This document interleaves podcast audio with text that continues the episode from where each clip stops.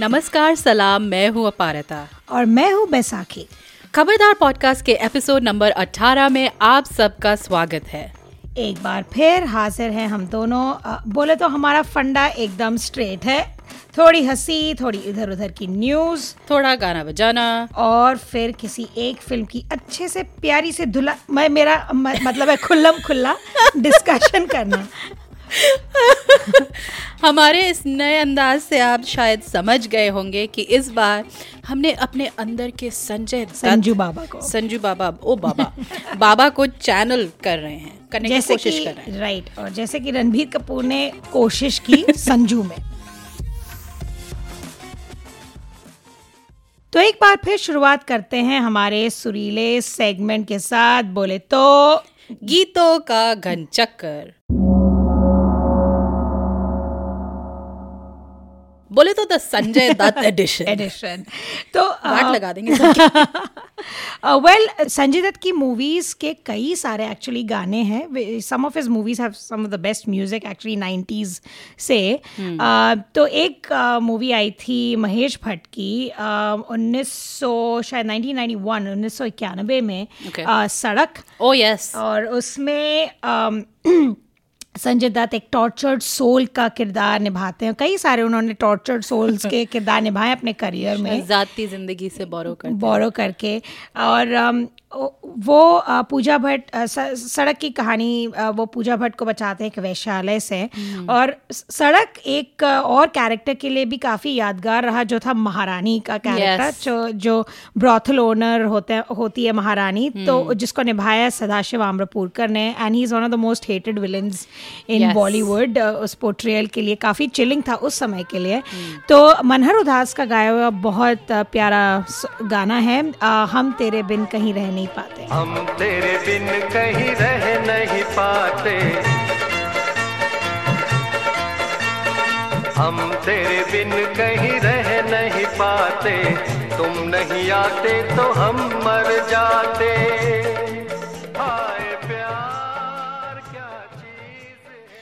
तो पारिता तुम्हारा कौन सा कुछ यादगार संजय दत्त तो गाना? अ, मैं संजय दत्त की शुरुआत करियर की शुरुआत जिसके बारे में हम इस फ़िल्म से थोड़ा थोड़ा सा वाकिफ होते हैं।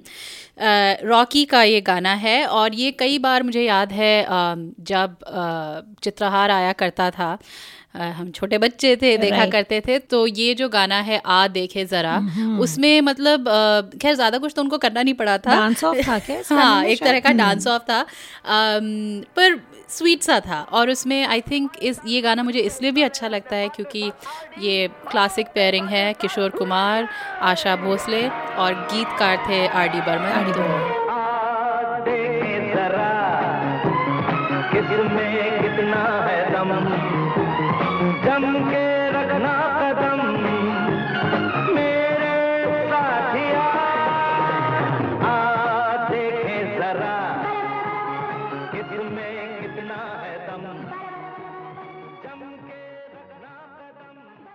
और अब पेश है हमारा अगला सेगमेंट फिल्मी खबरें। तो पारिता बाबागिरी को जारी रखते हुए Oh तिग्मांशु धूलिया की तीसरी आ, आ, जो मूवी है सीरीज़ साहेब बीवी और गैंगस्टर वाली सीरीज़ है तिग्मांशु धूलिया की। Yes. उसका trailer is out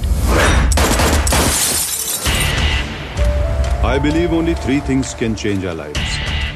Dreams, suffering and love परेशानियों से मैं निकल के आया हूँ। सपना मैं देख रहा हूँ और प्यार मुझे अक्सर तो ये तीसरा इंस्टॉलमेंट है। पहले में थे Randeep Hooda which was a good movie actually. दूसरे में इरफान थे और तीसरे में है ऑफ़ कोर्स बाबा। एक बैकग्राउंड गाना भी है he is the Baba I kid you not बहुत ही कॉर्नी था। I don't know why he did that but of course तीसरी मूवी में द जो ओरिजिनल कास्ट है वो तो है ही हम्म। जिमी शेरगिल और माही गिल। अ, इसमें संजय दत्त के ऑपोजिट है चित्रांगदा सिंह हम्म। और Soha Ali Khan is also coming in a small role उसमें वो दूसरे और पहले इंस्टॉलमेंट में भी थी शायद। अच्छा। तो साय बीवी और gangster the third part is coming out soon I don't know इन सब एक्टर्स को उनकी उम्र बढ़ते बढ़ते उनकी उम्र का तकाजा तो मुझे दिख नहीं रहा है। राइट उम्र दिख रही है Jimmy Shergill is very watchable अभी हाँ। भी मुझे का, मुझे अच्छा लगता है उनको देख के स्क्रीन पे। उनमें वो ठहराव है कभी कभी हम्म। वो उनकी एक तो एक तो आवाज़ में तो ताकत है और वो ठहराव जो है लेकिन हम्म। मेरे को लग रहा है कि वो अपने आप को कई बार रिपीट भी कर रहे हैं। Of वही रोल भी उनको वैसे और गैंगस्टर है वही उनका मुक्काबाज में भी उन्होंने role है। किया। मेरे ख्याल से जो तनु वेद मनु है वो भी सिमिलर है। और फिर एक और मूवी आई थी अभी हाल ही में एकदम ही बकवास मत देखिएगा फ़ेमस। फ़ेमस। उसमें क्यों भी देखी तुमने?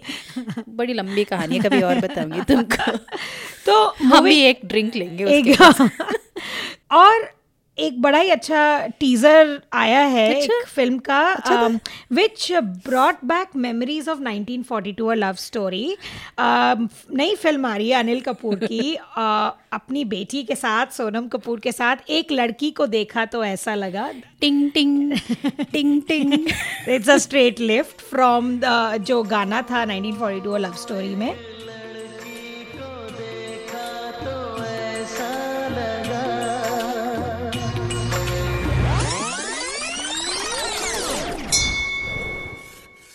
ट्रू लव के रास्ते में कोई ना कोई सियापा होता ही होता है। अगर ना हो तो लव स्टोरी में फील कैसे आएगी?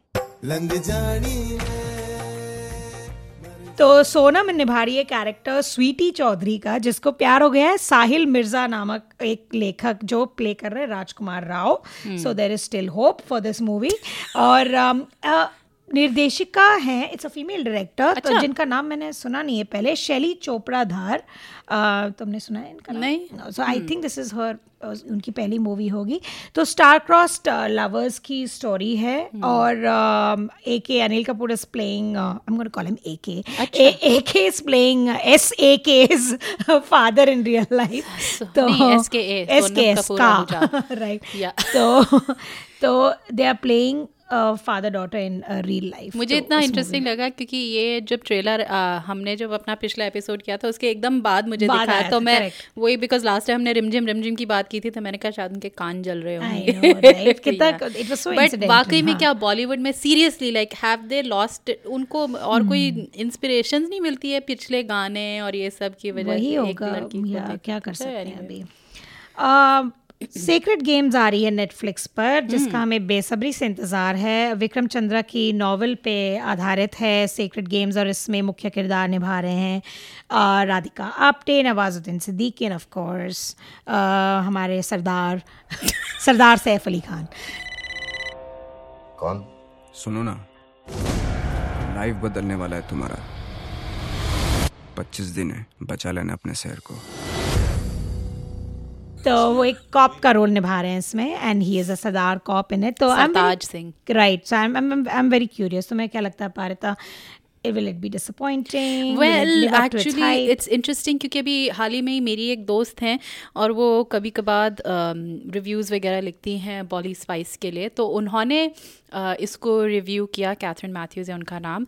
और उन्होंने कहा कि उनको बहुत अच्छी लगी। उनको प्रीव्यूज़ मिले थे uh, इस सीरीज़ के। तो ऑब्वियसली अगर आपने कभी सेक्रेट गेम्स उठा के देखी है भारी भरकम सी किताब है। Can be used as a weapon तो कैथरीन uh, ने लिखा था नेचुरली इसका पेज बाय पेज तो इंटरप्रिटेशन नहीं होगा पर उन अ, जो अ, इसके जो निर्माता हैं इसके पीछे हैं विक्रमादित्य मोटवाने और फैंटम फिल्म्स के अलग अलग लोग। तो उस कैथरीन ने कहा कि उन्होंने काफ़ी जुडिशियसली अच्छी तरह से उसका अनुवाद किया है फॉर क्योंकि अ, जैसे ही उनका उनका जो पहली लाइन है रिव्यू की कि जैसे ही आप सीक्रेट गेम्स खोल के एक दो पन्ने पढ़ते हैं आपको लगता है कि ये कितनी बढ़िया मूवी बनेगी। एंड वाकई में it's a very cinematic type of Is it a good read? तुमने पढ़ी है? हाँ मैंने पढ़ी है। आई मीन काफ़ी टाइम लगा के पढ़ी थी but it was one of those page turners Vikram Chandra वैसे भी अनुपमा चोपड़ा के भाई हैं। उन्होंने कई बार मेरे ख्याल से विधु विनोद चोपड़ा की स्क्रिप्ट्स में भी हाथ बटाया है इधर उधर तो I think he has a sense of a cinematic. Sense of sensibility जिसमें कैरेक्टर्स हैं लेयर्स हैं and Mumbai you know that under Good old underworld या that sort of. Noir kind of a gritty जो um, एक sense है जो एक बार सुकेतु मेहता ने मैक्सिमम सिटी जो जैसे City, uh. मुंबई को बताया था वो आपको सेंस मिलेगा uh, सुनने में आया है तो मैं तो बड़ी बेसब्री से इंतज़ार कर रही हूँ फ्राइडे। Binge watching वाली हैं। Absolutely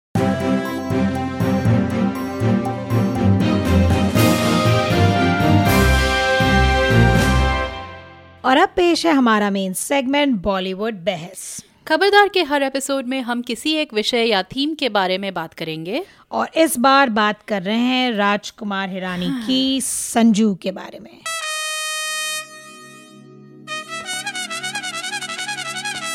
Good evening ladies and gentleman आज मेरे लिए बड़ा खुशी का दिन है क्योंकि मेरी ऑटोबायोग्राफी मेरी आत्मकथा आप लोगों के सामने आ रही है। इतना वैरायटी वाला लाइफ आपको किधर मिलेगा? मैं बेवड़ा हूँ ठरकी हूँ ड्रग एडिक्ट हूँ सब हूँ। लेकिन टेररिस्ट नहीं हूँ। आपके पास ए के फिफ्टी सिक्स थी? नहीं सर ओके तो मैं इस फ़िल्म को देखने में ज़्यादा जब तुमने इसका पहले हम्म। जब टीज़र आया था फिर ट्रेलर आया था तुमने काफ़ी बोला था ना कि अरे वाह रणबीर कपूर को देखो काफ़ी हम्म। काफ़ी वो हाँ। मतलब मैंने यही कहा था कि जो संजय दत्त की जो जीवनी है वो वाकई में एक्चुअली काफ़ी इंटरेस्टिंग है एक तरह से संजय दत्त बॉलीवुड में या हिंदी सिनेमा में एक एक तरह के मिस्टीरियस से कैरेक्टर हैं मतलब उनको लोग जानते हैं लेकिन उनके अंदर दिमाग में क्या चल रहा है या क्या उनके डिसीज़न मेकिंग के पीछे क्या क्या रहा है ये अभी भी थोड़ा सा मिस्ट्री है। तो उस वजह से मैं थोड़ा सा इंटरेस्टेड थी पर फिर हम दोनों ने ये मूवी देखी। देखी, तुम्हें कैसी अच्छा तो सबसे आई मीन क्या इसका मतलब हमें सार बताना पड़ेगा? बेसिकली उसकी well it's about Sanjay Dutt story की स्टोरी की शुरुआत ऐसी हुई कि राजकुमार हिरानी एंड अभिजात जो को राइटर हैं they were going to make Munna Bhai three अच्छा। राइट दे वो लोग बातचीत करने लगे विथ संजय दत्त पीने लगे विद संजय दत्त। एक रात ड्रिंक्स तो सबसे पहले मैं यही बता दूँ कि आप ये माहौल ये सेटिंग ये सेटिंग आप सुनिए। Exactly exactly. राजकुमार हिरानी आभिजात जोशी और संजय दत्त बैठ के पी रहे हैं। सो so, इससे ज़्यादा पेट्रियार्कल और मतलब जो इनसाइडर बॉलीवुड आप कितना जा सकते हैं राइट एनी एनीवे कंटिन्यू बढ़िए बढ़िए आगे बढ़िए। मैंने उतना नहीं सोचा। मुझे लगा three friends sitting and talking it's fine drink have fun we done it too पर बट देन दैट्स फिर हम movie नहीं बनाते अच्छा, एग्जैक्टली सो वो एक के बाद एक मज़ेदार कहानियाँ आती रही। According to Sanjay Dutt stories his version अच्छा। Of what happen in his life right हम और तुम और राजकुमार हिरानी तो थे नहीं। संजय दत्त ही थे तो उन उनके उन्होंने जो इंसिडेंट्स बताए अब कितना उन्होंने उनको सेंसेशनलाइज किया और अपनी स्टोरीज को तो ये बात मसाला लगाया करेक्ट और तीन चार घंटे आई थिंक सुबह के तीन बजे तक ये दो तीन सेशंस दो तीन रातों के सेशंस चलते रहे बिटवीन थ्री मेन और तो इसी से फिर एक्साइट होकर राजकुमार हिरानी ने कहा कि अरे if these stories are actually true ये तो बढ़िया प्लॉट बन सकता है मूवी का। So this was the germ कि दिस इज़ द इंस्पिरेशन कि one night of a drinking binge और this is way the stories came from तो ये ईजाद हुई संजय दत्त के इस संजू की इजाद इसी से हुई। अच्छा तो मैं फिर भी पूछूँगी ये मूवी क्यों बनी? आजकल की पीढ़ी को मुझे पता नहीं जो अभी नौजवान पीढ़ी है जो अभी अभी बड़ी हो जो हम मिलेनियल्स जिसे कहते हैं उनके लिए संजय दत्त कितना रेलेवेंट है मुझे नहीं पता। पर जब हम बड़े हो रहे थे तो ये एटीज़ नाइन्टीज़ की बात है। उस समय संजय दत्त का अपना एक एक personal reformation type of period चल रहा था। और ये हम मैगजीन्स में पढ़ते हाँ, हुए आ रहे हैं या was फिर इन जनरल जैसे कभी चर्चा होती थी तो उस समय भी पता चलता था। एज इफ़ इस चीज़ से मुझे प्रॉब्लम हुई कि as if the director is trying to think for us वो बताना चाह रहे कि कि हमें कैसा सोचना चाहिए। Right of the first scene of the film right एक डिस्क्लेमर दे देना कि देखो हम लोग संजय दत्त को कोई चढ़ा नहीं रहे वो मुझे पहला scene he it sort of put me off थोड़ा they were trying too hard I think कई सारे ऐसे ब्लेटेंट टेस्टिमोनियल्स थे मूवी में थ्रू आउट कि मैं गांधी की तरह नहीं हूँ मैं टेररिस्ट नहीं हूँ। देन मान्यता जो दिया मिर्ज़ा प्ले करती है कैरेक्टर मान्यता उनकी वाइफ का रोल कहती he is the king of bad choices और एंड स्पेशली ये सब करने की ज़रूरत नहीं थी क्योंकि संजय दत्त की कहानी इज़ वेल डॉक्यूमेंटेड सबको पता है कि उनके लाइफ में क्या हुआ। तो तो शुरुआत में ही उनका जो डिस्क्लेमर होता है कि ये कहानी इंस्पायर्ड है संजय दत्त की लेकिन हमने इसको फिल्माया हाँ सिनेमैटिक लिबर्टीज फिल्माया। तो वो मुझे यही समझ में नहीं आया कि मतलब अच्छा तो वही जो मैं कह रही थी कि जो संजय दत्त की जो आत्मकथा है ये आत्मकथा नहीं हुई हाँ right it is not an आत्मकथा। हाँ तो ये बेसिकली आप मतलब ये जो फ़िल्म को एक एक इस पे इल्ज़ाम लगा है कि आप वाइट वॉश कर रहे हैं संजय दत्त की कहानी और जो इल्ज़ाम जो डायरेक्टर हैं वो कह रहे हैं कि नहीं बिल्कुल नहीं हम आप देखेंगे जब आप मूवी देखेंगे तो आपको दिखेगा कि हम हमने बिल्कुल नहीं हम हम उनकी खामियों को नहीं छुपाया है। वो तो ज़रूर ठीक है उनकी खामियों को नहीं छुपाया है पर उनकी खामियों को इस तरह से बतलाया है कि उसको वैलराइज किया है उसको ग्लैमराइज किया है। तो अगर संजय दत्त ऐसे बोलते हैं कि यू नो 350 लड़कियों के साथ चलो लगा लो 350 लगा लो आप। तो मतलब जिस तरह तो और जो ऑडियंस उस समय हँसी मुझे इतना गुस्सा आ रहा था ना मुझे इस पूरी मूवी में जो मेरा जो सर का दर्द का जो लेवल था ना वो थोड़ा बढ़ता जा रहा था। और गुस्से का भी थोड़ा क्योंकि मैं काफ़ी इसकी समीक्षा पढ़ चुकी थी तो मुझे पता था क्या एक्सपेक्ट करना Sure. करना है मुझे mm-hmm. इस मूवी से right. लेकिन फिर भी मैं इट वाज एक्चुअली बड़ा अजीब सा एक्सपीरियंस था मेरे लिए एक तरह से इमोशनल डिस्टेंस था पर जो ऑडियंस का रिएक्शन था मैं देख रही थी कि कैसे जो रा, जो राजकुमार हिरानी है उनकी जो फ़िल्म मेकिंग जो क्राफ्ट है जो तुम कह रही हो कि लोगों को का की सोच को मोल्ड करना वो मैं देख रही थी रियल टाइम में होते हुए होते हुए, कि एक जब वो आ, सीन होता है बमन ईरानी के साथ जब वो बत, आ, बात कर रहे होते हैं अ, शराब के बारे में लेकिन बमन ईरानी सोच रहे हैं कि ये मेरे बीवी अपनी और बेटी बेटी के बारे में बात कर रहे हैं। तो उसमें जो एक एक काइंड ऑफ़ वही जो मैं कह रही हूँ ना पेट्रियार्की की तीन आदमी बैठकर पी रहे हैं और वो कैसे कैसे लाइंस और डायलॉग्स ऐसे ही लाइंस और डायलॉग्स आएँगे कि आप एक 18 साल की लड़की और एक 18 साल की शराब की बोतल में फ़र्क नहीं बता सकते। इट्स इट वाज सो और उस लाइन पे लोग हंस रहे थे। रहे थे। तो इस बात से भी मुझे प्रॉब्लम हुई क्योंकि अगेन वही जो मैं मैं बार बार उसी बात पे आ रही हूँ कि हमको संजय दत्त की खामियों के बारे में पता है लेकिन उनका जो अंतरात्मन है वो नहीं दिखाया गया कि वो कैसे यू नो लाइक वो कैसे जो हम कह रहे हैं हम एक तरह से मज़ाक करें कि टॉर्चर्ड सोल पर वो टॉर्चर्ड सोल क्यों थे? तो इन दैट सेंस मैं ये भी कह सकती हूँ कि मैं इस मूवी के लिए शायद मैंने शायद मैंने एक मेरी वो थी कि शायद मुझे संजय दत्त के बारे में कुछ और पता कुछ और पता चले। कुछ एक चीज़ मुझे पता चली कि सुनील दत्त ने रॉकी को का निर्देशन किया था जो मुझे मुझे नहीं पता था शायद तुम्हें भी नहीं पता Right. था um, पर मैं इतनी खास फ़ैन नहीं थी संजय दत्त की um, मतलब बचपन वो ही मैंने साजन और ये सब देखी है रॉकी मैंने नहीं देखी है पर उसका अवेयरनेस थी। फिर बाद में सड़क वगैरह जब आई तो थोड़ा वो तो मेरे को थोड़ा ऊपर ऊपर से पता था बट तुमको शायद यू वर फ़ैन ना? बट वेल उनका जब पीक हो रहा था करियर अराउंड जब अनफॉर्चुनेटली दूसरे इवेंट्स भी अनफोल्ड हुए उन, उन- उनके लाइफ में uh, तब मैं शायद चौ तेरह चौदह साल की थी 93 94 वन बॉम्ब ब्लास्ट ये थोड़ा उस उस एरा में 92 बारह तेरह साल की।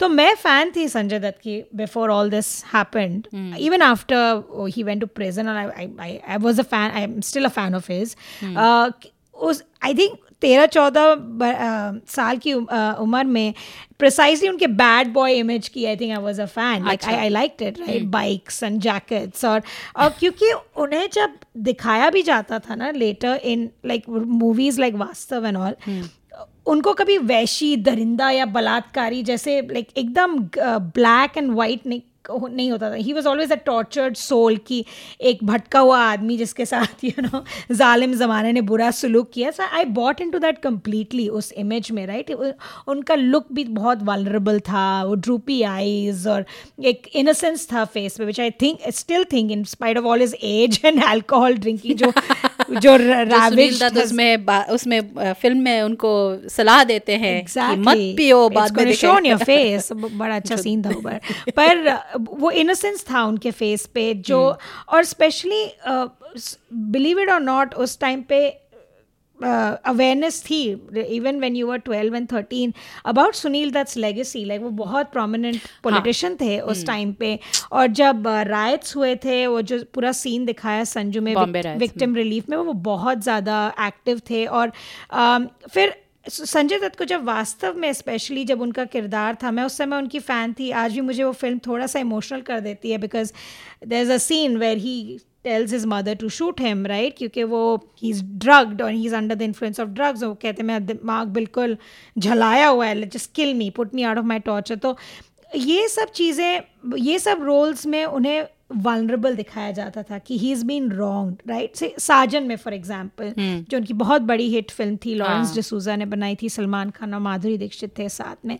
उन्होंने एक अपंग का कैरेक्टर निभाया है उसमें और अ, अडॉप्टेड एग्जैक्टली exactly, और वो एक पोएट होते हैं और फिर एक नाम जो थी उनकी सबसे one of his earlier movies उसमें एक क्रिमिनल कंस्पिरेसी में वो फंस जाते हैं। इट्स वेरी बिजार कि लॉट ऑफ़ दीज मूवीज़ के ये it translated into his his real life हाँ। राइट और अ, उनका स्टाइल बहुत कूल लगता था। उन कान में बाली पहनते थे वो अच्छा लगता था। अच्छा Especially- मैं वो कान में वाले की बात बताऊँ तो मुझे अभी तक याद है तो मैं वही ना कि किस तरह से कभी कभी ये इमेजेस हम हमारे दिमाग में एक तरह प्रिंट हो जाती है। मुझे अभी तक याद है एक उनका पता नहीं कौन से टीवी चैनल पे कौन से किसी उसका इंटरव्यू चल रहा था तो नहीं नहीं इट वाज लाइक वो उनका like in the in a day in the life of types तो आप आप किसी संजय दत्त के साथ शूटिंग पे जा रहे हैं कुछ तो तो उसमें जो इंटरव्यूअर थी वो पीछे बैठी थी गाड़ी के संजय दत्त आगे बैठे हुए थे। और फिर इंटरव्यूअर ने उनसे कुछ पूछा मज़ाक मज़ाक में। उन दिनों बड़ा ये कान उनका कान छिदा हुआ था और इन दिनों ये फ़ैशन बड़ा चल रहा था तो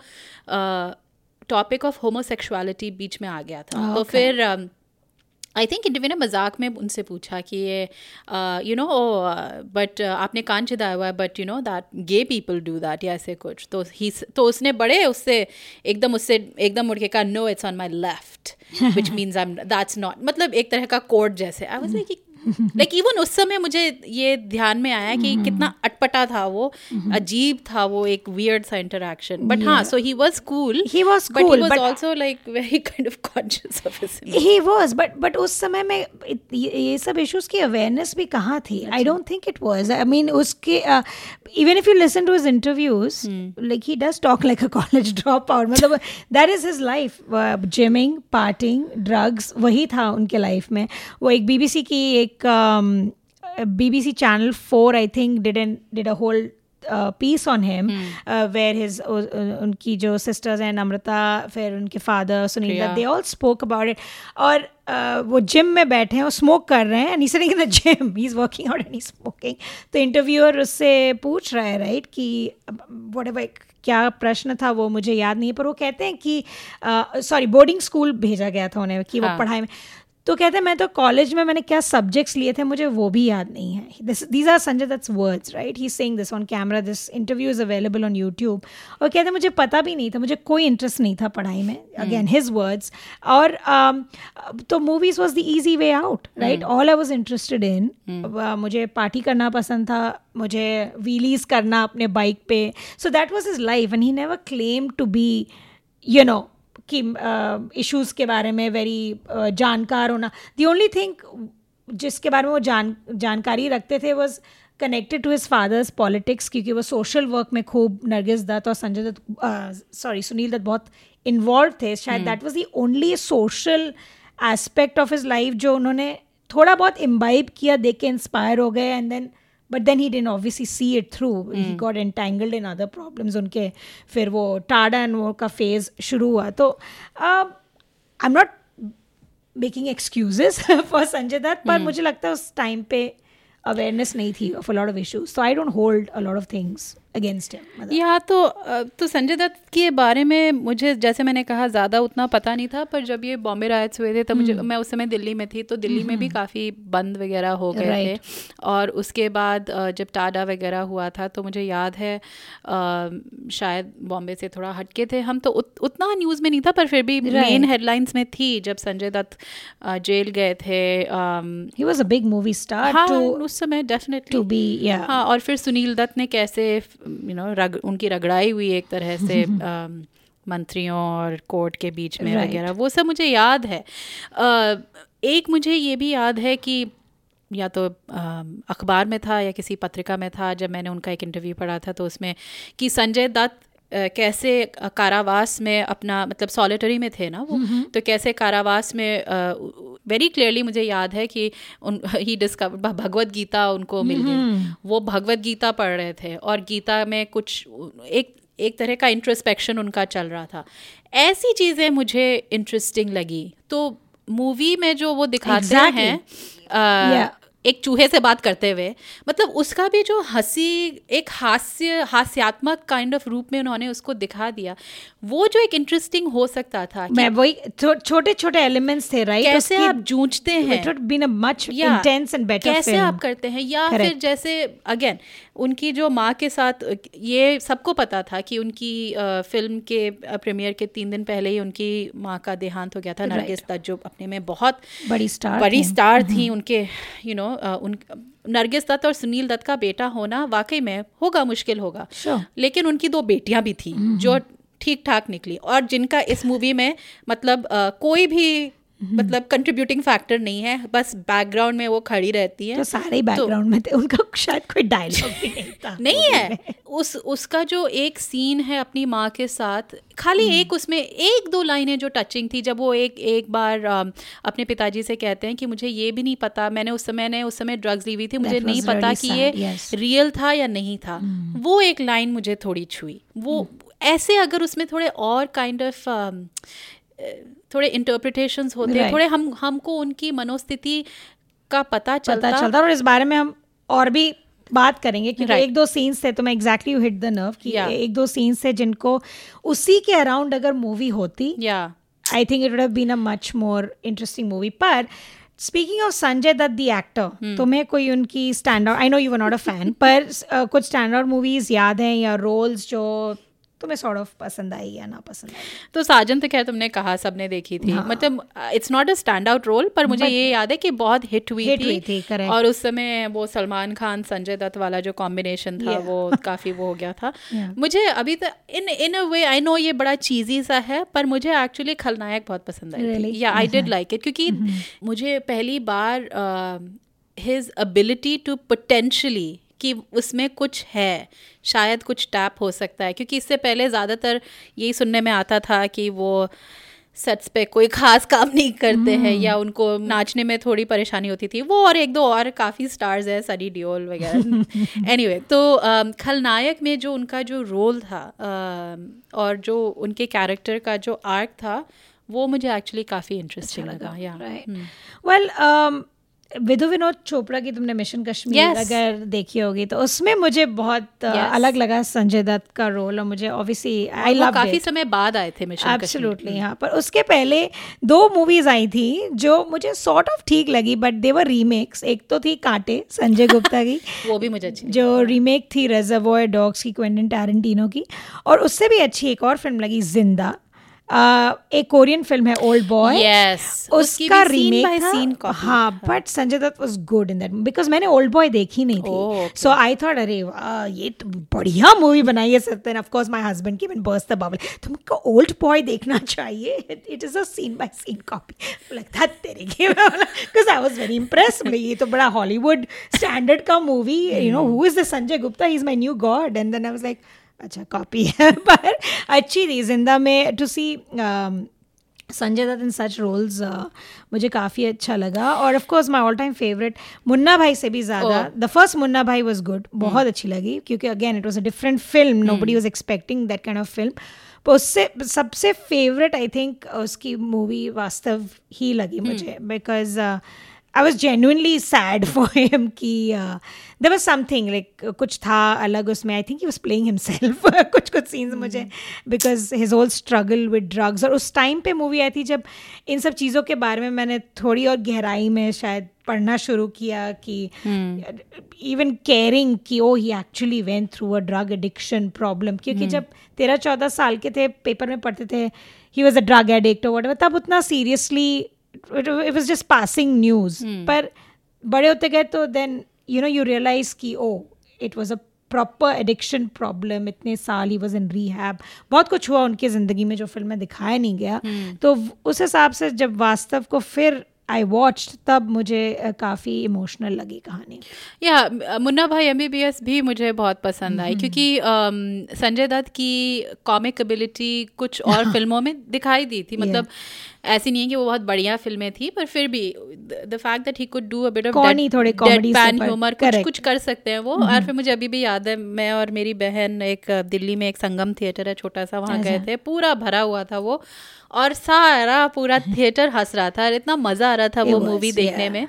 अब उसमें ये भी है कि वो अलग अलग किरदार सर्किट और ये वो उसकी वजह से भी वो मूवी अच्छी बनती है। correct. तो इट वाज इंटरेस्टिंग कि उन्होंने संजू में राजकुमार हिरानी ने प- पहले रॉकी उसके बाद मेरे ख्याल से मुन्ना भाई Hmm. मुन्ना भाई की सीधा ना डायरेक्टली और या उनके इतने करियर डिफाइनिंग मूवीज़ थे मतलब कुछ थी उनकी लैंडमार्क मूवीज़ उनके हाँ। हिसाब से नॉट सेइंग ऑस्कर वो दी थी पर दे वर ही कंप्लीटली स्किप्ड वो पूरा नहीं वही हम कह रहे थे कि जो जैसे हमने कहा कि चाहे वो एक दो चीज़ें उनकी वास्तविक ज़िंदगी में भी डाल देते एक दो यही मूवीज़ का भी दिखा देते ना कि वो जिसमें कह रही थी उनको डांसिंग से इरिटेशन होती थी तो वो कैसे उन्होंने Tamma Tamma Hmm. Yeah. Scene किया या ऐसी चीज़ ऐसी चीज़ें अगर होती तो it might have been I don't know I think इससे इंटरेस्टिंग तो होती मूवी Yeah. तो फेवरेट सीन्स के बारे में बात करते हैं अपारिता। कुछ stand out scenes from Sanju जो अच्छे लगे तुम्हें जिन पे बहुत हँसी आई तुम्हें। अच्छा तो काफ़ी लोगों ने कहा था कि उनको बीच में हँसी आई मुझे तो खास हँसी नहीं है इनफैक्ट मुझे इरिटेशन जैसे मैंने कहा पहले कुछ मुझे चीज़ें इंटरेस्टिंग लगी जो इसमें फ़िल्म क्राफ्ट अगर हम देखें तो जैसे राजकुमार हिरानी ने जैसे जब संजय वो अपनी ड्रग इंड्यूस्ड एल स्टेट में होते हैं तो वो एकदम सब कुछ रंग बिरंगा वो सब that that kind of stuff was interesting पर बाकी जो मुझे वही जो छोटे छोटे सीन्स थे जिससे हमको कुछ अंदाज़ा होता है कि क्या ये फ़िल्म हो सकती थी चाहे वो जो मैं एक ऑलरेडी सीन कह चुकी हूँ जब वो उनको समझ में नहीं आता कि वो वास्तविकता थी कि जब उनकी उनकी माँ मर रही थी अपने डेथ बेड पे right. थी तो वो वाकई में उन्होंने उनका सर सहलाया या नहीं वो एक सीन फिर उनके इस फ़िल्म में जो मुझे एक अच्छी चीज़ लगी थी वो थे विकी कौशल। विकी कौशल कमली। कमली उनके एक अच्छे से दोस्त प्ले करते हैं। उन दोनों का मुझे जो बैक एंड फोर्थ उनका जो हाव भाव एक दूसरे के साथ था वो बड़ा पसंद आया। बाकी पूरी फ़िल्म में लेक वॉश आउट। वेल मेरा फेवरेट सीन था शायद कार में जो ड्राइवर के साथ वो लिपसिंग करते हैं रणबीर कपूर और ड्राइवर रियर व्यू मिरर में चेक कर रहे हैं कि संजू बाबा पीछे लिपसिंग प्रैक्टिस कर रहे हैं कि नहीं। वो सीन था और एक दो सेकंड का सीन था। अंजन श्रीवास्तव जो बहुत नामी कलाकार टीवी एक्टर हैं वो पॉलिटिशियन का एक रोल प्ले करते हैं जो he is like sleeping with his why eyes wide open और स्पेकुलेशन ये है actually 99% sure that he's playing Atal Bihari Vajpayee because उस टाइम पे वो प्राइम मिनिस्टर थे। Yes. तो बहुत ही it is literally a two second blink and miss scene पर इतना प्यारा सीन है वो और वो करके अंजन श्रीवास्तव चले जाते तो वो सीन के लिए जिन्होंने देखा नहीं है वो ज़रूर देखिएगा। तो फाइनल थॉट्स क्या है पारिता हमारे इस मूवी के बारे में? तो ये तो हमने शायद थोड़ा बहुत तय कर लिया है कि ये बायोपिक ट्रू ब्लू बायोपिक तो नहीं है। वो तो खैर हम क्या डिस्क्लेमर नहीं बता दिया कि ट्रू ट्रू। ब्लू बायोपिक नहीं है बेसिकली Right. ये राजकुमार हिरानी की इंटरप्रिटेशन है संजय दत्त ने जो चुन चुन के अपने कहा अपनी हाँ। ज़िंदगी के बारे में राजकुमार हिरानी को बताया जो हालाँकि मेरे को अभी भी स्ट्रेंज लगता है जैसे अगर तुम और मैं मुझे और तुमको इतना पता है संजय दत्त के बारे में तो राजकुमार हिरानी को बेसिक गूगल सर्च करनी थी Exactly. उनको इनफैक्ट इंडस्ट्री इंसाइडर yeah. उन्हें बतौर और भी ज़्यादा शायद पता हो हमसे। करेक्ट और जो बार बार लोग रणबीर कपूर का कह रहे हैं कि आ, उन्होंने बहुत अच्छा किया मुझे आई डोंट नो मेरे को तो I think only thing which is काबिल तारीफ़ is actually gone to his skin वो जो लुक एंड वो but I think that's basic no वो तो अब उनका था he couldn't look like somebody else and do uh, Sanjay Dutt पर वो मेरे लिए इशू नहीं था मेरे लिए मुझे तो फिर भी मतलब उनका डील डॉल काफ़ी मिलता जुलता है संजय दत्त से मतलब वो ही स्टॉल मतलब ठीक है उनके तरह बॉडी शायद नहीं उनकी लेकिन फिर भी वो जो उनका कोशिश था यू you नो know, वो जो लड़खड़ाते हुए जो संजय दत्त चलते हैं वैसे चलने का मुझे मुझे काफ़ी पुटॉन लगा वो मुझे. वास्त वो ऐसा नहीं लगा जैसे संजय दत्त सामने आ रहे हैं। एक दो एक दो सीन्स में जो स्पेशली जो हम कह रहे थे जब वो उनके छुटपन उनके जो यंगर डेज़ हैं तब का तब एक तो झलक कुछ कुछ और मुझे इस फ़िल्म से जो सबसे बड़ी प्रॉब्लम है वो ये है कि इसमें जो इन्होंने एक तरह से संजय दत्त को बरी करने की कोशिश की है अपने अलग अलग खामियों से जिसमें से सबसे बड़ा बलि का बकरा टुवर्ड्स दी एंड था मीडिया तो एक तरह से मैं समझ सकती हूँ आज जब आप सेलिब्रिटी जर्नलिज्म देखते हैं और कैसे कई जो आजकल स्टार्स हैं और ये मैं कहूँगी पिछले दशक में शायद हुआ है उनको एकदम माइक्रोस्कोप के अंडर रखते हैं वो कैसे मतलब उन्होंने कैसे कपड़े पहने हैं वो एयरपोर्ट में कैसे लगते हैं इधर उनका यू you नो know, ये सब बहुत ये सब जो हो- चलता है मैं समझ सकती हूँ। पर मीडिया वालों ने संजय दत्त के हाथ में ए के फिफ्टी सिक्स नहीं रखी थी राइट और मीडिया वालों ने उनका जो एसोसिएशन रहा है अलग अलग अंडरवर्ल्ड और बाकी खाली संजय दत्त नहीं काफ़ी लोगों का बॉलीवुड में एसोसिएशन रहा है ये सबको पता है ओपन सीक्रेट अंडरवर्ल्ड के उससे। तो अगर ठीक है एक उनका ये कहना सही था कि अगर मीडिया को कभी सेंसेशनल खबर मिलती है तो वो कई लोग हैं जो जाते हैं पर कई लोग ऐसे भी हैं जो उसकी तहकीकात करते हैं उसकी अच्छी तरह से वो कहते हैं तो मैं इसको गैर जिम्मेदार भी नहीं बोलूँगी मैं कहूँगी एक तरह से ये खतरनाक है। क्योंकि हम आजकल देख रहे हैं कि जैसे व्हाट्सएप में अगर आप किसी चीज़ को पढ़ पढ़ते हैं उससे क्या हो सकता है राइट Right. तो इस तरह आप एक सिनेमा के द्वारा जो सब देख रहे हैं बॉक्स ऑफ़िस हिट हो रही है hmm. आप मीडिया पे ये लांछन लगा रहे हैं तो I think that is quite problematic नहीं इट्स जो पर जो टू बी फेयर थोड़ा बहुत नॉट टू जस्टिफाई की of the choice of song in the end वो तो काफ़ी बचकाना था बट उस टाइम पे जो मीडिया कवरेज हुआ था राइट संजय दत्त का if you pull up some of the headlines थोड़े थोड़े इन्फ्लेमे इन्फ्लेमेटरी ज़रूर थे। उन्होंने संजय दत्त को सॉफ्ट टारगेट भी बनाया था। और बहुत दुर्भाग्यवश उसी साल when he was like March में राइट्स हुए थे बॉम्बला नाइन्टी थ्री में और आई थिंक अप्रैल में वो अरेस्ट हुए और जून में आई खलनायक राइट और I will still remember this कि media reports and these are leading newspapers India में दे कैरीड उन्होंने इमेजेस कैरी की right shots of the film of Sanjay Dutt अच्छा yes carrying a gun for me that is not done नहीं, absolutely. तो may be वो जो गाना था of course again not trying to justify but maybe जो गाना था और जो Sanjay Dutt has always maintained बहुत नहीं नहीं है, है सालों से। एग्जैक्टली और जो सब दिखाया गया है मूवी में despite that he was targeted in in many ways unfairly by the media क्योंकि उनको बहुत सारे they accused him of having the advantage कि एक privileged childhood है um, uh, Sanjay uh, Sunil Dutt और नरगिस दत्त के बेटे होने का प्रेशर जो भी। पर उस टाइम में मुझे याद है वो इमेजेस देख के uh, और वो लिटरली एक हिंदी न्यूज़पेपर में एक हेडलाइन था हाँ मैं हूँ Khalnayak which is a straight dialogue from the movie Khalnayak. तो ये एक्सप्लॉइट कुछ सेक्शंस ऑफ़ द मीडिया ने किया भी। Lot of the sections of the media sympathetic भी थे largely because of Sunil Dutt legacy उनको काफ़ी उन्होंने uh, संजय दत्त के सपोर्ट में भी आई फ़िल्म इंडस्ट्री पूरी सपोर्ट बहुत पब्लिक सपोर्ट मिला था उनको फ़िल्म फ़िल्म इंडस्ट्री से। Uh, मुझे लगा कि uh, जबकि पूरी तरह से जस्टिफाइड नहीं था पर थोड़ा बहुत मीडिया ट्रायल बाय मीडिया उनका हुआ था। और हाँ. वो भी as as dangerous as fake news और मीडिया uh, को ब्लेम करना it is equally dangerous I think मेरे हिसाब से जो एक ट्रायल बाय मीडिया जो हमने वो आरुषि मर्डर केस में देखा था इट इज़ अनफॉर्चुनेट राइट किसी को हेल्प नहीं करता। कोई कोई क्लियर कट लॉज नहीं है इंडिया में with regards to trial by media कि कितना जर्नलिस्ट uh, कितना अफेक्ट होता है किसी केस पे राइट तो संजय दत्त के संजय दत्त के केस में भी काफ़ी इंस्टेंसेस हैं we people were straight out attacking just his character speculate कर रहे थे जो एक हेडलाइन में मूवी में भी दिखाया कि फिनिश्ड नॉट फिनिश्ड और was R D X planted at वो headlines those are real headlines right जो स्पेकुलेटिव है हाँ तो. नहीं बिल्कुल ये कोई इसमें कोई दो राय नहीं है कि संजय दत्त काफ़ी कठिनाइयों से गुजरे हैं। uh, उनकी पर्सनल लाइफ में भी काफ़ी जैसे हम बात कर रहे थे उनकी जो uh, एक एक एक समय पत्नी थी रिचा शर्मा hmm. उनके साथ बड़ा his first wife Yeah. Brain cancer से उनका देहांत हो गई थी बाद में और फिर उनकी बेटी थी उनकी मुझे अभी तक याद है मैं कितना पढ़ती थी पेपर्स में उनकी कस्टडी फाइट चल रही थी ये है वो है तो एक पर्सनल लाइफ को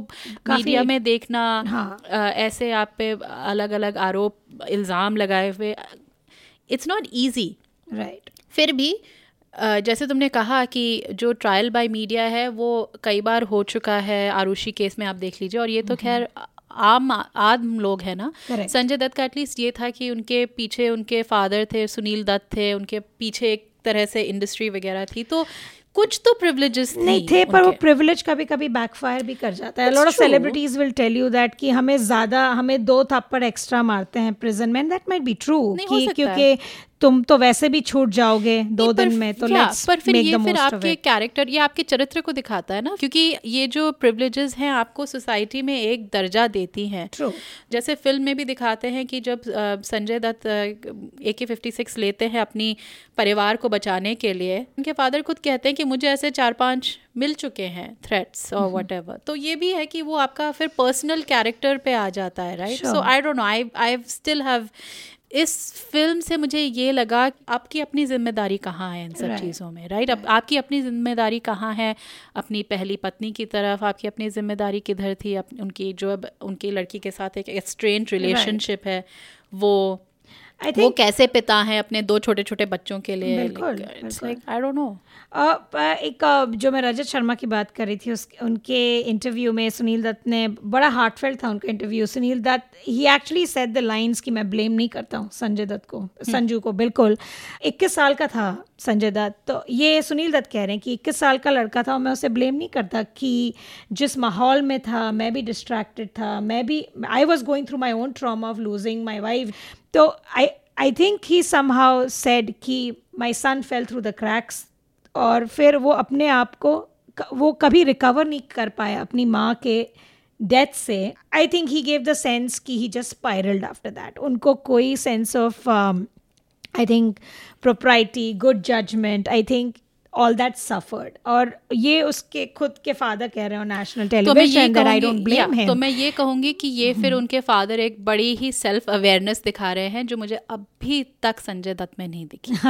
मतलब एक ये अब यू नो उनके फादर को गुजरे हुए कितना समय हो गया और हम फिर भी उनके उनके पिताजी के गुणगान ही कर सकते हैं जहाँ की संजय दत्त के प्रति मेरे हमेशा मिक्स्ड फीलिंग्स थे और mixed feelings he does not have an iota of self awareness जो इस मूवी से पता चल रहा है you know so I don't know I I just मेरे लिए ये मूवी हमें इतना इसने फ़िल्म ने बॉक्स ऑफ़िस पे इतना हल्ला मचाया तो हमें Right. देखनी थी इसलिए मैंने देखी अदरवाइज़ Right. मैं तो बिल्कुल भी I would not have watched मैं र- ना रणबीर कपूर के लिए देखती Right. ना मैं संजय दत्त के लिए देखती और डेफिनेटली नॉट राजकुमारी रानी के लिए देखती would have watched for all the above reasons. Acha. Absolutely, because I believe Sanjay Dutt had whatever जो हम उन्हें पर्सनली नहीं जानते to make a judgement on I mean wrong this I think सब करते हैं सब करते हैं and I think he has tried जो भी दिखता है अभी उसी के बेसिस पे हम कह सकते हो। मैं there is one point I want to make कि I think in a weird way the film industry ने भी exploit किया है संजय दत्त को। Sanjay Dutt still gets gangster roles right?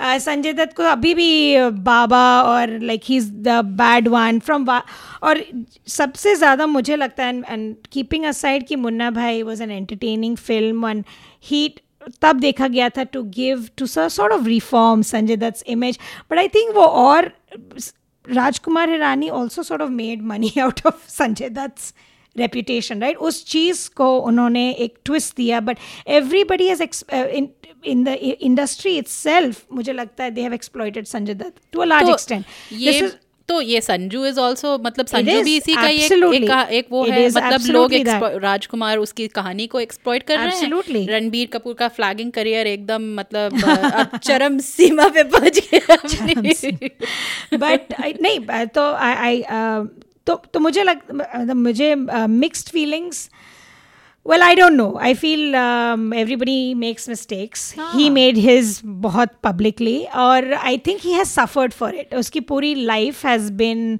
has led but he उन्होंने कभी अपनाया नहीं है मैं ये कह रही हूँ। उनकी वो जो जो उनके फादर में जो सेल्फ अवेयरनेस है वो मुझे उनमें नहीं दिख रही है अभी तक। आई डोंट नो मुझे I don't completely agree with that statement मुझे ये बात सही है कि उन्होंने अपने अंडरवर्ल्ड कनेक्शंस को जस्टिफाई किया ये कहकर। वो कहते हैं कि उनके और उनके परिवार वालों पर थ्रेट था उनका हाँ. एक रिकॉर्डिंग था जो बहुत फ़ेमस आया था टू थाउजेंड्स पता है कब छोटा शकील को वो कह रहे थे। उनका रिकॉर्डिंग है इट वाज मेड पब्लिक कि गोविंदा सेट पर टाइम पर नहीं आते। And that was considered a big ये कि इनडायरेक्टली वो शायद सुपारी दे रहे हैं गोविंदा की टू छोटा शकील। बट वो एक इट इज़ क्वाइट बिलीवेबल कि बहुत लोगों को गुड रिलेशंस भी मेंटेन करने पड़ते थे with the underworld under threat क्योंकि लेट्स फेस इट इंडिया में वो loss law and order system भी the law and order system and the justice system is not always on the ball like Gulshan Kumar is a classic example and he brings up Gulshan Kumar क्योंकि वो हुआ है such a powerful man right मंदिर जाते हुए उनको उड़ा दिया उड़ा गया in broad daylight right तो थोड़ा बहुत जंगल राज भी था हाँ, हाँ, उस समय में राइट right? नहीं मुझे याद है लोगों को डर लगता था राइट right, और स्पेशली पीपल लाइक जब Preity Zinta made this came forward and हाँ। Testified against the Mumbai underworld it it इतना बड़ी बड़ा news थी वो। बहुत न्यूज़ थी because no one would imagine कि ओपनली एक Bollywood star Preity Zinta was a big star at that time और एक औरत होते हुए। और एक औरत होते हुए to come and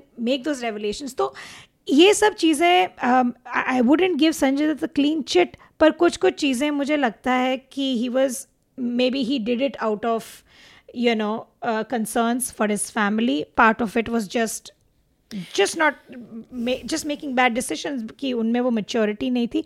And I think he's paid for a lot of his sins.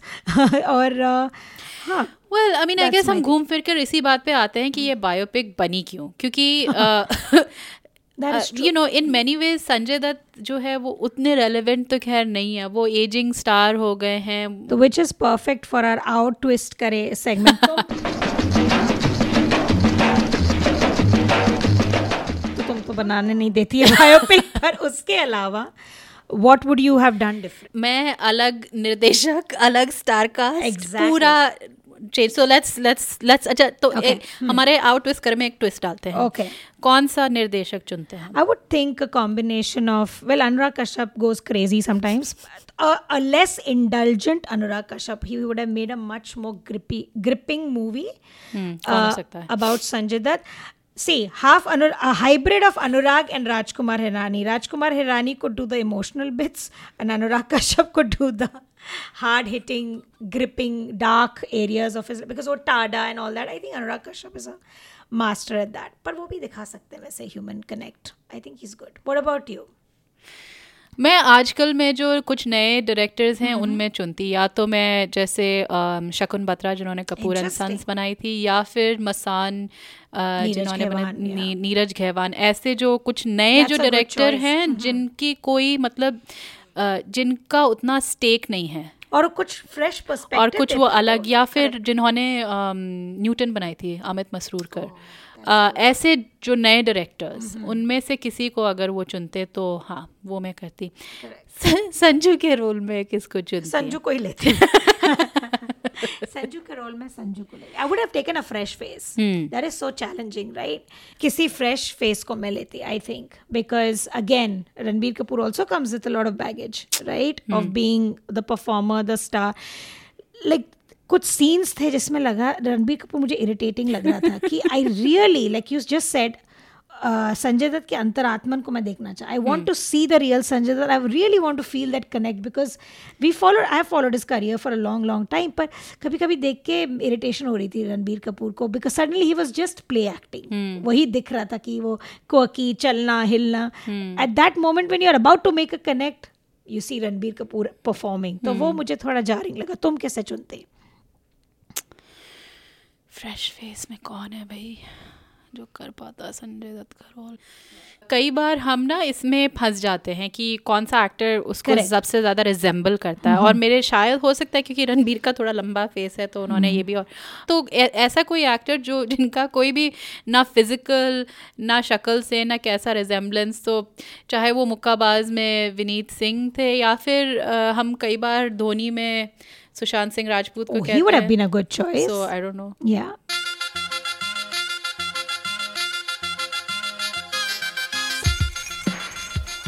तो खबरदार पॉडकास्ट का अट्ठारहवा एपिसोड यहीं ख़त्म होता है। अगले एपिसोड में अपायता बात करेंगी संजय दत्त के एक डाई हार्ट फ़ैन से जो टोरंटो में रहते हैं। क्योंकि बैसाखी जा रही है छुट्टी पे दो हफ़्ते के लिए तो मैं अकेली होंगी और हम इतने डिसअपॉइंटेड रहे इस मूवी से और मुझे पता चला इस फ़ैन के बारे में। तो ये जानने की कोशिश करेंगे कि संजय दत्त के बारे में ऐसी क्या बात है राइट right. कि वो उनके इतने हम सेटिस्फाई नहीं हुए। वी नीड मोर करेक्ट तो चाहे आपको ना ज़रूरत हो हमें हमें ज़रूरत है। तो अगला एपिसोड ज़रूर सुनिएगा और इस बीच अगर आपको हमसे गुफ्तगू करने का मन करे या फ़िल्म संजू के बारे में आपके थॉट्स शेयर करना चाहे आप हमसे तो आप हमारे website Khabardar podcast dot com या फेसबुक पेज पे हमसे संपर्क कर सकते हैं। जाने से पहले कुछ लोगों का शुक्रिया अदा करना है। हमें तकनीकी मदद दी राजेश दुग्गल ने। हमारा थीम म्यूज़िक प्रोड्यूस किया है प्रोफेसर क्लिक ने और सबसे बड़ा थैंक यू आप सब सुनने वालों का। एप्पल पॉडकास्ट या गूगल पॉडकास्ट या आप जैसे भी पॉडकास्ट सुनते हैं हमें सब्सक्राइब ज़रूर कीजिए और हमारे लिए एक रिव्यू भी लिख दीजिएगा इससे हमारी बहुत मदद होगी।